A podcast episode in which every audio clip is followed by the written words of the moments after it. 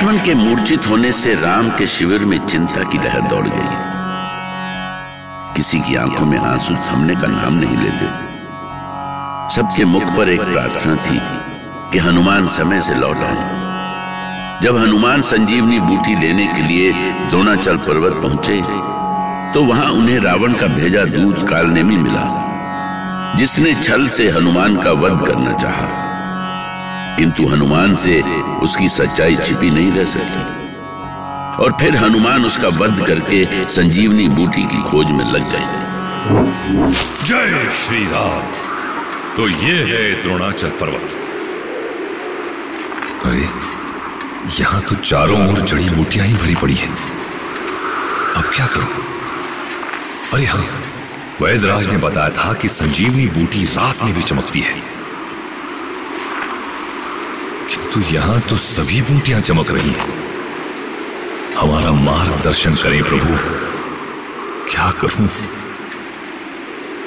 रात्रि का मध्य पहर बीत रहा है। सूर्योदय के पहले ही मुझे बूटी लेकर पहुँचना है। आपने मुझे किस धर्म संकट में डाल दिया है प्रभु? इतनी रात्रि में कौन इस द्रोणांचल पर विचरण कर रहा है? किसकी अनुमति से ये यहाँ आया है? ये बहुत देर से कुछ ढूंढ रहा है गंधर्वराज। ये भगवान शिव का क्षेत्र है। बिना अनुमति के यहाँ कोई नहीं आ सकता। रोको उसे। महाराज लंकेश की जय हो। सूचना क्या है महामंत्री प्रहस्त? शुभ नहीं है महाराज। शुभ और अशुभ का निर्धारण तुम नहीं कर सकते प्रहस्त। काल जिसका बंदी है उसका कभी अशुभ नहीं हो सकता। महाराज द्रोणाचल पर्वत पर हमारा दूत काल नेमी मारा गया। किसने मारा काल नेमी को? उसी हनुमान ने जो लक्ष्मण के लिए औषधि लेने द्रोणाचल पर्वत पे पहुँचा है। इतना सब कुछ करने के बाद भी वो वानर अभी तक जीवित है। हमारी पूरी सेना कायरों की तरह उसका खेल देख रही है। एक वानर की लीला देख रहे हो तुम लोग। द्रोणाचल पर्वत भगवान शिव का क्षेत्र है महाराज। जब तक महादेव नहीं चाहेंगे तब तक हम उसका वध कैसे कर सकते हैं लंकेश? ठीक है। जाओ मेरे सामने से। जाओ। तुम लोगों के पास अनर्गल प्रलाप और तर्कों के अलावा कुछ नहीं है।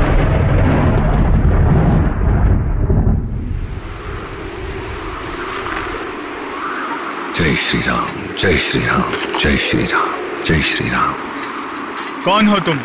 यहाँ क्या ढूंढ रहे हो? मैं श्री राम का दूत हनुमान हूँ।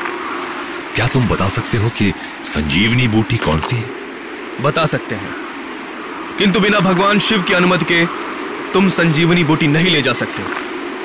हम इस पर्वत के रक्षक गंधर्व हैं।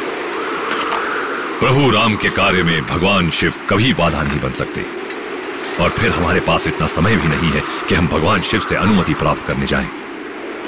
मुझे किसी भी हाल में सूर्योदय के पहले संजीवनी बूटी लेकर प्रभु श्री राम की सेवा में पहुँचना है। और हम भी महादेव के आदेश से बंधे हुए हैं हनुमान। जाओ पहले महादेव की अनुमति प्राप्त करो। हमारे कार्य में बाधा मत बनो अन्यथा अनर्थ होगा। जय श्री राम अब आप शांत नहीं बैठ सकते, महादेव।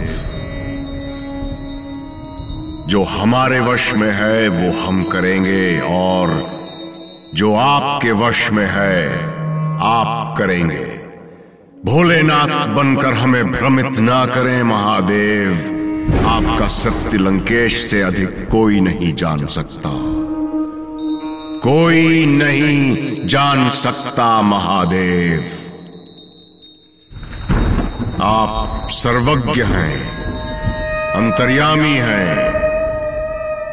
आप जानते हैं कि आपका भक्त लंकेश रावण आपके अधिकार क्षेत्र में प्रवेश कर उस दुष्ट वानर का वध नहीं कर सकता। इसलिए ये कार्य आपको करना होगा। केवल आपको। मैं जा रहा हूँ, महादेव। उचित अनुचित का निर्णय अब आप पर है। नहीं नहीं छोड़ दो हमें छोड़ दो। हम महादेव के दूत हैं। महादेव के नाम पर हमें रोकने का प्रयास क्यों किया? बोल क्यों किया मुझे रोकने का प्रयास? क्षमा करें क्षमा करें महावीर क्षमा करें। अरे ये तो भाग निकले। हम्म, जय श्री राम। अब क्या करूँ? रात बीतती जा रही है। पता नहीं प्रभु श्री राम कितने चिंतित होंगे। केसरी नंदन हनुमान से अपने प्राण प्रिय प्रभु की पीड़ा भला कैसे छिपी रहती? किंतु सुषेण वैद्य ने कहा था कि यदि सूर्योदय के पूर्व औषधि नहीं आई तो वे लक्ष्मण के प्राण नहीं बचा सकेंगे।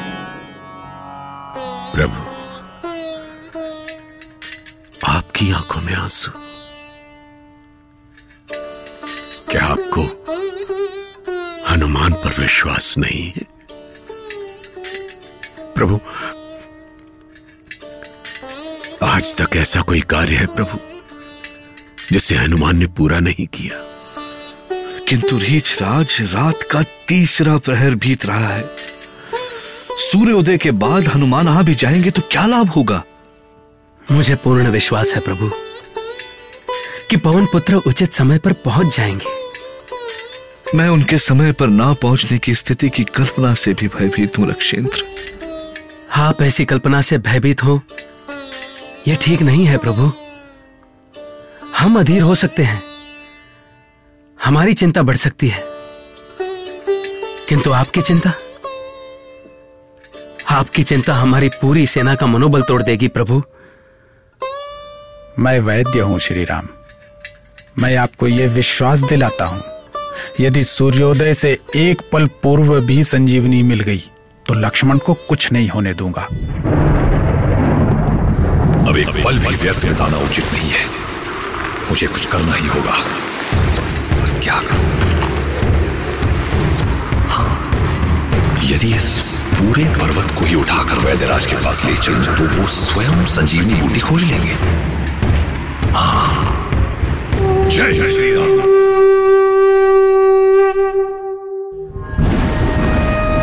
सूर्यदेव सूर्यदेव सामने आइए। सूर्यदेव सामने आइए। लंकेश आप अति आवश्यक कार्य से आया हूँ। परंतु मैं आपका कौन सा कार्य कर सकता हूँ? जो आप कर सकते हैं वही कार्य करना है। मैं आपकी सीमा जानता हूँ इसलिए कोई ऐसा कार्यभार नहीं दे सकता जो आप पूरा नहीं कर सकते। क्या करना है लंकेश? आज समय से पूर्व आपको उदय होना है। नहीं लंकेश कदापि नहीं। मेरे आदेश का पालन नहीं करने का परिणाम आप जानते हैं सूर्यदेव। आप मुझे बंदी बना सकते हैं मुझसे युद्ध कर सकते हैं मुझे परास्त कर सकते हैं। इससे अधिक और क्या कर सकते हैं आप? हम यहाँ प्रलाप करने नहीं आए हैं सूर्यदेव। यदि आप हमारा कहना नहीं मानेंगे तो अनर्थ होगा। घोर अनर्थ होगा। चाहे जो भी हो, लंकेश, हम सृष्टि के नियमों को नहीं बदल सकते। सृष्टि के नियमों में परिवर्तन से बड़ा अनर्थ और क्या हो सकता है? सूर्यदेव का उत्तर सुनकर रावण का क्रोध अपनी सीमा लांगने को उछाल मार रहा था। उसने पहले ही समस्त ग्रहों पर अपना अधिकार जमा लिया था। साक्षात मृत्यु को भी परास्त किया था उसने। क्रोध में उसने सूर्यदेव को भी बंदी बना लिया और समय के पहले ही उन्हें उदय होने के लिए विवश कर दिया।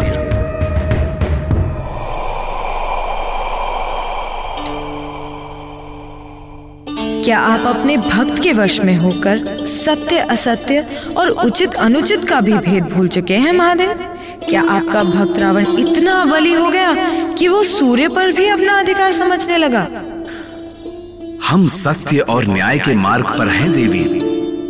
रावण ने हमसे रामदूत को रोकने का निवेदन किया था। किंतु वो ये भूल गया था कि उसके स्वार्थ की पूर्ति के लिए हम श्री राम दूत को नहीं रोक सकते।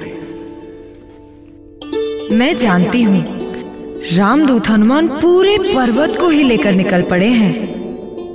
आपके गंधर्वों ने भी उन्हें अज्ञानतावश रोकने की कोशिश की थी।